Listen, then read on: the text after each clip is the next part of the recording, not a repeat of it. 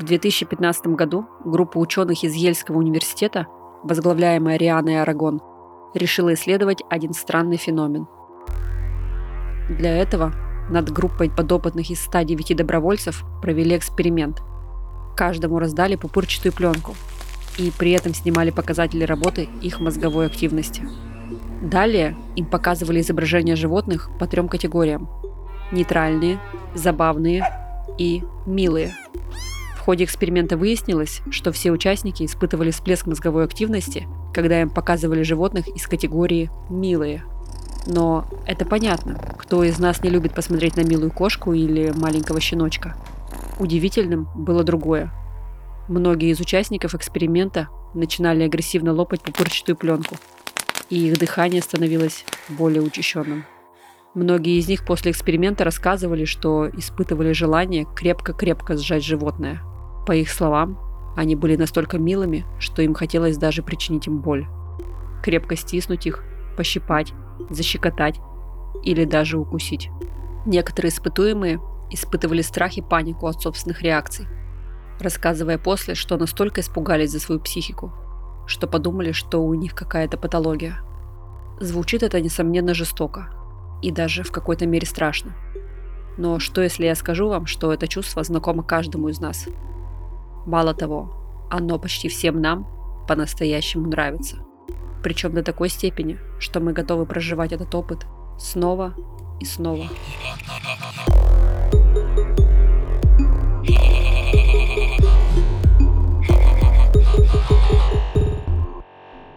Всем привет, это подкаст «Хакни мозг». Меня зовут Ольга Килина, я коуч, психолог, автор проекта «Завтрак с Килиной». Уже пять лет я увлекаюсь тем, как работает мозг человека и тоннами читаю тематическую литературу. «Хакни мозг» Здесь мы будем вместе изучать, как устроен наш мозг, говорить о сложных вещах на понятном языке, с юмором и без нудятины. А еще будем стремиться внедрить эти знания в свою жизнь. Иначе зачем это все?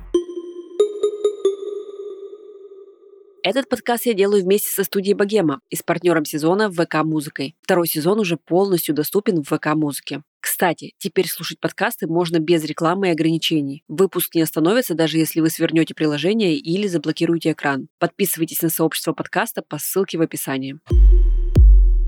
Сегодня мы будем говорить об агрессии. Все мы думаем, что нам знакомо это понятие. Однако наш мозг умеет удивлять и преподносить нам настоящие сюрпризы. Мы поговорим о том, как он это делает, почему милое тоже может вызывать агрессию, зачем нам нужна пассивная агрессия и правда ли, что все люди немножечко садисты. Погнали!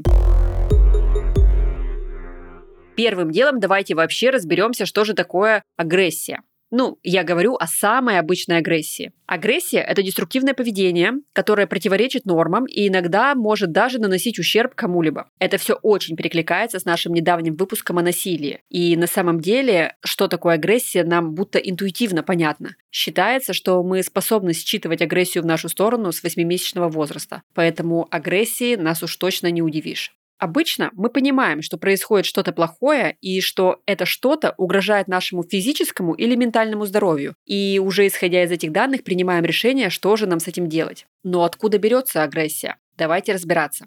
Последние исследования доказали, что уровень физической агрессии зависит от генетических факторов в частности, от восприимчивости рецепторов гормонов андрогенов. Андрогены – это такие гормоны, которые производятся в половых железах и отвечают за продолжение рода. Поэтому, кстати, в подростковом возрасте люди бывают такими агрессивными. У них просто идет половое созревание, и гормонов андрогенов становится значительно больше. При этом, несмотря на то, что андрогены обычно считаются только мужскими половыми гормонами, у женщины они также есть. Поэтому агрессивность человека никак не связана с его полом, а зависит от социальной среды. Так, например, в одном архаичном обществе одинаково агрессивны и мужчины, и женщины, а в соседнем с ним, таком же обществе, мужчины могут чаще проявлять агрессию, чем женщины, или может быть совершенно наоборот. То есть агрессия заложена в нас с самого рождения. Она помогает победить своих конкурентов или внешних врагов на пути к продолжению рода. Но проявлять агрессию сейчас, в современном мире, ну, честно говоря, не принято. Особенно, если наносит кому-то ущерб, правильно? Поэтому человечество придумало способ купировать эту агрессию какие-то менее жестокие формы. Есть ведь и другая агрессия. та, которая не видна с первого взгляда, и иногда даже со второго. Когда мы понимаем, что что-то не то, но не можем объяснить, что именно. Когда нам будто становится некомфортно рядом с человеком. Может быть, мы даже понимаем, что человек обижен или наоборот пытается нас обидеть, но мы не можем ответить на вопрос, а в чем, собственно, вообще проблема. Я думаю, вы все догадались. Один из способов справиться с естественной агрессией – это пассивная агрессия. И на самом деле лучше всего, что это такое, объясняет один из моих самых любимых мемов. И я понимаю, что объяснять мемы в подкастах это самое тупое, что можно придумать, но иногда это делаю в эфирах, поэтому давайте попробуем и тут. Короче, ребят, мем такой. На экране маленький тест, ну знаете, такой со стрелочками. И по центру этого теста стоит вопрос, то есть то, с чего мы начинаем проходить этот тест. Вопрос звучит так. Вы знаете, что такое пассивная агрессия? И с одной стороны ответ «да», и под ним стрелочка, которая ведет на ответ «оно и видно». Ну типа, вы знаете, что такое пассивная агрессия? Да, оно и видно. А с другой стороны ответ «нет». И, и под ним ответ «а могли бы и знать». То есть получается, что вот эти ответы — это и есть пассивная агрессия. И не важно, что вы отвечаете на этот тест. Да, оно и видно. Нет, а могли бы и знать. И в этом и есть вся суть. То есть человек как бы напрямую вас не оскорбляет, как и этот тест напрямую вас не оскорбляет. И ничего не говорит обидного, но, блин, вот это вот оно и видно, а могли бы и знать, вот что-то тут не то. Чувствуете? Вот что-то конкретно не то. Это и есть пассивная агрессия. То есть пассивная агрессия – это когда человек ведет себя так, что в открытом нападении его точно не обвинишь, потому как он занимает такую, знаете, покорную позицию, потому что понимает, что ответные санкции на нападение могут быть очень серьезными. Вспомним снова подростков. У них нет власти над родителями, и они это понимают, прямо осознают. Поэтому вместо открытой агрессии и прямого конфликта они выбирают тактику обиды, раздражительности, колкости, игнорирования, замалчивания, сарказма и так далее и тому подобное. То есть выбирают тактику пассивной агрессии.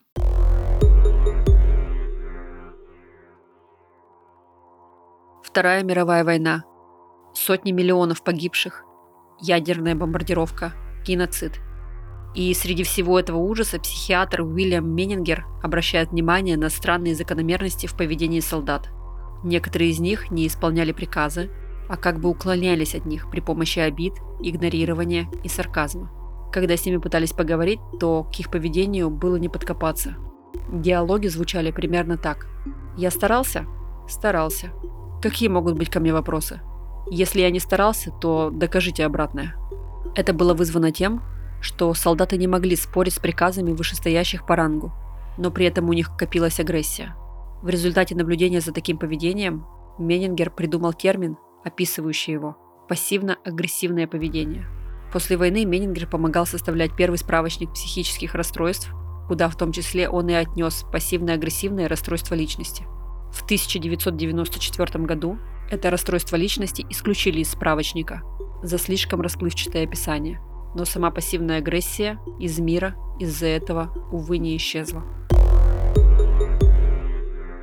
Пассивная агрессия, впрочем, не единственная, куда человек спускает свой накопившийся гнев. Другой способ справиться с этим чувством – это садизм. По сути, садизм – это преобразование агрессии в удовольствие. И хотя слово «садизм» звучит довольно жутко, в той или иной мере он присущ большинству людей. В статье, опубликованной в 2013 году, исследовательница Эрин Беккелс утверждала, что современные концепции садизма редко простираются за пределы сексуальных фетишей или криминального поведения. И все же жестокостью могут наслаждаться и, очевидно, нормальные, обыкновенные люди. Эти рядовые проявления жестокости являются субклинической формой садизма, или, попросту говоря, повседневным садизмом. Для того, чтобы доказать свою позицию, она провела эксперимент. Людей пригласили принять участие якобы в исследовании личности и толерантности к трудным профессиям. Когда они прибыли в лабораторию, им предложили выбрать одно из трех занятий, связанных с реальными профессиями. Участники могли стать либо дезинсекторами, убивать насекомых, либо уборщиками, либо работать в холодной среде. По сути, терпеть боль и нахождение в ледяной воде.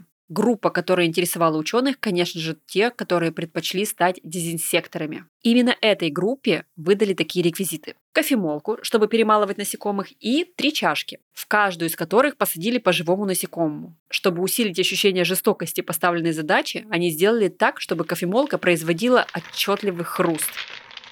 А чтобы очеловечить жертв, им дали уменьшительно-ласкательные прозвища. Они были написаны на чашках. Звучали они так кексик, чувак и милашка. В итоге перемололи насекомых аж четверть подопытных. Причем некоторым совершенно обычным людям нравилось убивать насекомых. Или во всяком случае у них не появлялось никаких неприятных ощущений от этого. Звучит очень жутко, не правда ли? Да, в худших случаях садизм может приводить к преступлениям, домашнему насилию, бандитизму, убийствам, но часто бытовой садизм у обычных людей перерастает, например, в сексуальные фетиши или занятия боевыми искусствами, или, может быть, даже занятия экстремальными видами спорта. И это и есть еще один способ современного человека справиться с агрессией.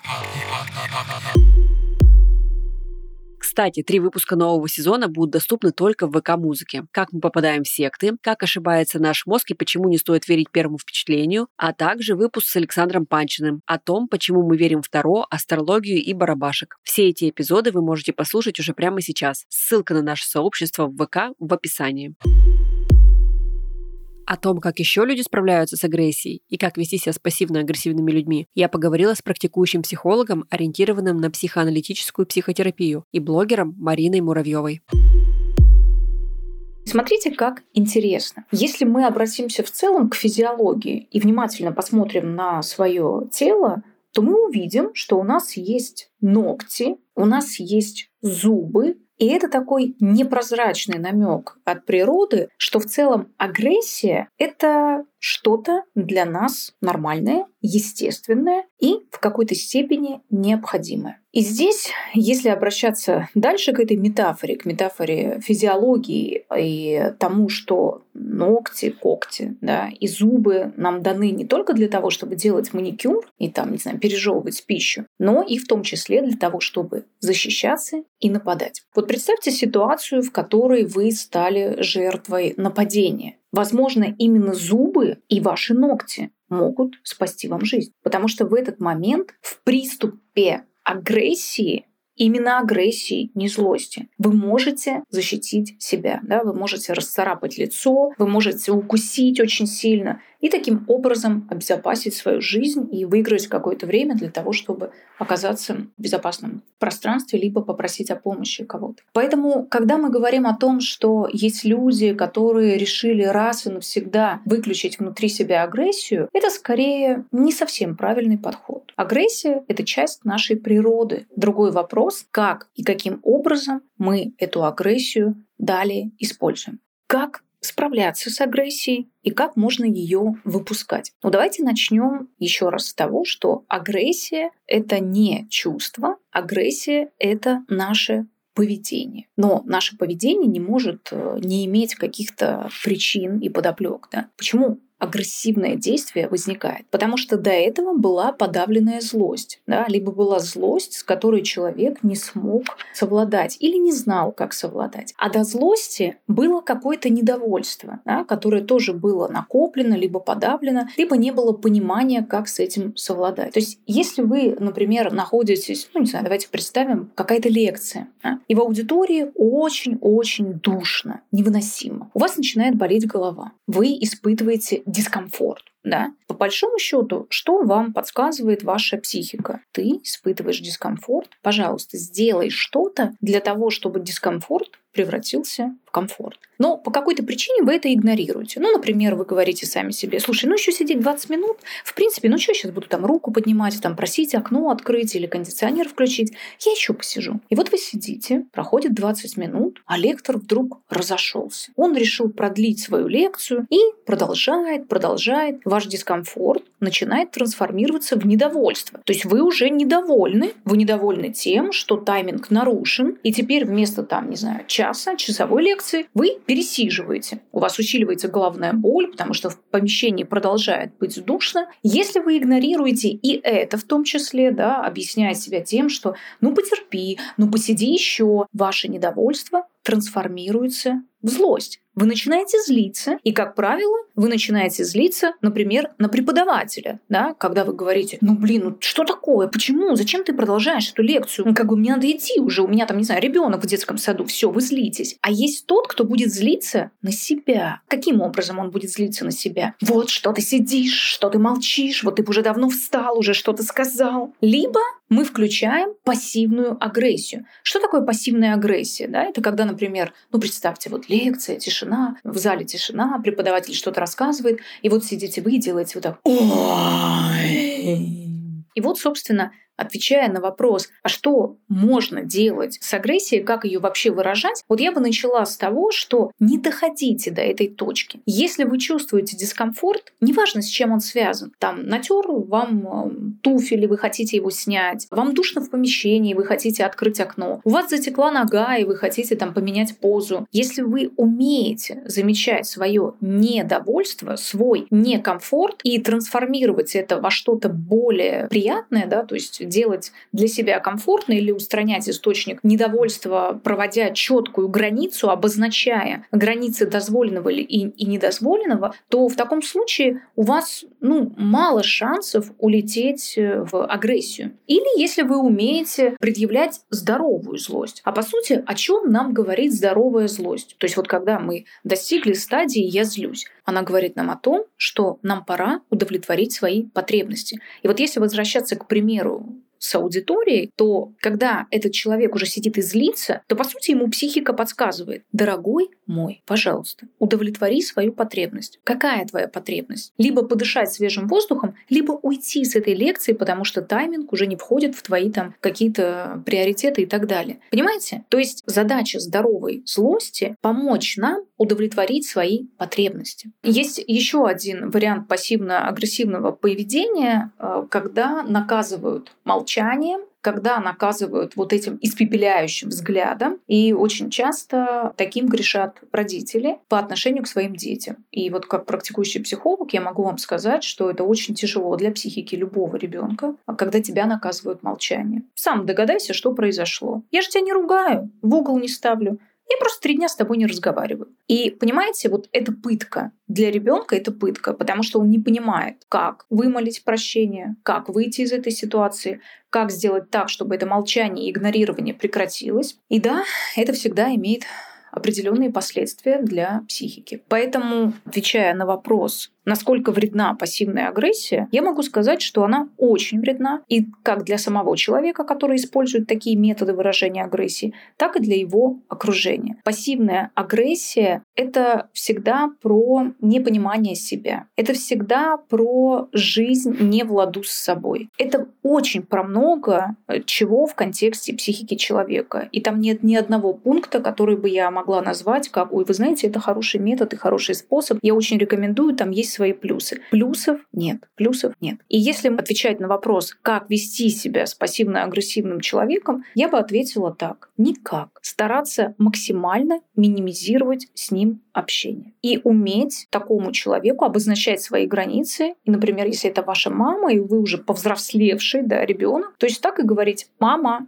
такие методы со мной не работают. Ты не хочешь со мной разговаривать? Отлично. Это твой выбор. Я в эту игру не играю. Как только ты решишь со мной поговорить, пожалуйста, звони, приезжай, пообщаемся. Но угадывать причину, по которой ты молчишь, я не собираюсь. Если это товарищ, который вам обещает и там что-то не выполняет, здесь тоже есть смысл сказать, послушай, ты вот уже несколько раз проделываешь со мной такую штуку, и ты знаешь, мне это не нравится, и мне так не подходит. Вот когда ты найдешь нормальный способ говорить о том, что ты хочешь, чего ты не хочешь, что ты можешь, чего ты не можешь, тогда, пожалуйста, обращайся, я буду рад возобновить с тобой общение. Но в таком формате я общаться не хочу и не буду. Мне так не нравится, мне так не подходит. И самое главное, чем я хочу завершить, вы не можете ничего сделать с пассивно-агрессивным человеком. Вы не можете его расколдовать, вы не можете заставить его сделать себя другим, потому что только он сам может выбрать, заметить, что пассивно-агрессивные способы жизни, мягко говоря, странные, и захотеть это изменить.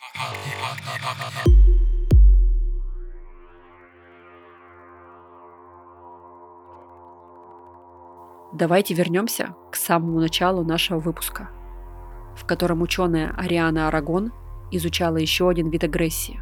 На самом деле она исследовала причины и интенсивность агрессивной реакции людей при виде малых объектов, детенышей животных, младенцев и прочих милых на вид живых существ. Оказалось, что значительный процент самых разных людей испытывала именно это чувство. Тогда авторы исследования задались вопросом, не уйдет ли агрессия если на коленях участников будет лежать что-то похожее на зверушек, чтобы они могли реально позжимать этот предмет.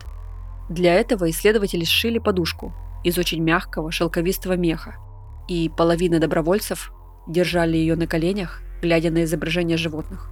Однако вышло ровно наоборот. Участники эксперимента начали демонстрировать больше агрессии, так как был добавлен тактильный стимул чего-то милого. Так впервые в научный мир вошел термин «милая агрессия». Это когда вы умиляетесь чему-то настолько сильно, что готовы сжать или затискать существо или предмет, хотя на самом деле не хотите причинять ему боль. Такая вот страшная история трагичным голосом. Но на самом деле она совершенно не страшная, потому что по факту милая агрессия – это ложная форма агрессии. Еще один способ выпустить пар. В дальнейших исследованиях выяснилось, что эта активность связана с системой вознаграждения мозга и с его системой эмоций, которая управляет эмоциональной обработкой. И да, как всегда, подействовало главное правило. Если мозг делает или выдает какие-то совершенно нелогичные реакции, тут замешана эволюция. Так вот, в ходе эволюции наш мозг сделал так, что детеныши животных и людей, то есть существа с большими глазами, несоразмерно большой головой и крошечным телом, кажутся нам милыми и безопасными. Это нужно для выживания видов, чтобы наши враги или мы сами не хотели по каким-то причинам относиться к ним халатно или, например, убивать детенышей из соседних пещер. Или даже детенышей каких-то животных, которые представляются нам достаточно безопасными. Эволюция научила нас хотеть заботиться о маленьких существах и искренне им умиляться. Считается, что именно это умиление детенышами и одомашнило животных. И именно оно заставляет нас умиляться иногда даже неодушевленным предметом. Ну, например, знаете, такие маленькие миленькие машинки на дороге с таким крошечным кузовом тельцами и такими большими фарами глазами. Ну, то есть такие прям похожи на детеныши машинок, не иначе. И если мы испытываем это к неодушевленным предметам, то что уж говорить о животных из категории «милые» в нашем первоначальном эксперименте. Порой это умиление достигает такого пика, что мозг будто пытается скомпенсировать это чувство, чтобы мы совсем не уплыли, и выдает противоположное чувство, то есть агрессию. Это значит, что чувства человека обострены до такого предела, что требуют немедленной разрядки. И неважно через что, через агрессию или через заботу. Получается, что агрессия настолько присущая человеку чувство, что может возникнуть еще и как способ уравновесить какие-то другие эмоции, Например, эмоцию умиления от какого-то совершенно потрясающего маленького существа.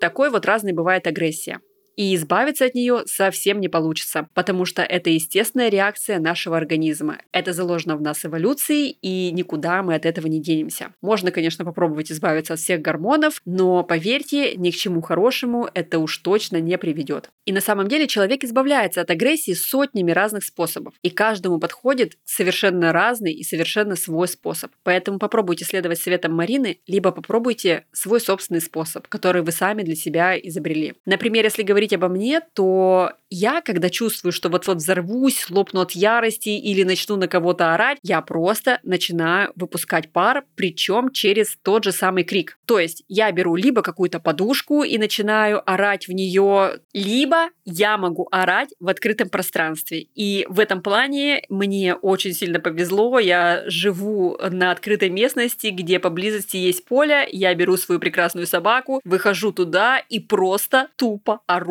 в поле. Никакие какие-то слова, ни какие-то проклятия или сокрушения по поводу того, почему я и так далее, а просто вот просто беру и ору. И через это у меня прямо сильно выходит эта агрессия, возвращаюсь совершенно другим человеком. И на самом деле, как я сказала, есть тысячи способов, как эту энергию можно будто бы, знаете, спустить. Можно представлять, что вы, например, дышащий дракон, и с каждым выдохом из вас понемногу уходит частичка огня. Такая, знаете, упрощенная дыхательная практика. Можно подключить физическую нагрузку, и на самом деле очень классно, в том числе и мне, я тоже этим пользуюсь, помогает такой метод. Я включаю какую-нибудь совершенно дурацкую песню, которая почему-то, по каким-то причинам меня зажигает, и начинаю просто прыгать как не в себя, уж точно не обращая внимания на свои хореографические способности. Цель у этого перформанса одна лишь — это снять вот эту вот накопившуюся агрессию и выпустить пар. Такой вот незамысловатый способ. И на самом деле, если бы каждый человек знал тот самый способ, который ему помогает, то, мне кажется, мир был бы чуточку добрее добрее, а наша агрессия выходила бы более экологичным способом, нежели чем на наших близких, животных, друзей, родственников и тем, кому вообще в принципе может перепасть от того, что мы вот-вот взорвемся. И, кстати, все те же самые методы могут помогать, когда нам очень хочется сжать какого-нибудь песика или котенка. Обязательно держите себя в руках и спускайте агрессию не на братьях наших меньших, а на том, что у вас под рукой. Поэтому держите себя в руках, господа. А то я сама вот сейчас вас как затискаю, заобнимаю, сожму в тиски, зацелую, потому что люблю вас, не могу и обожаю то, что вы нас слушаете.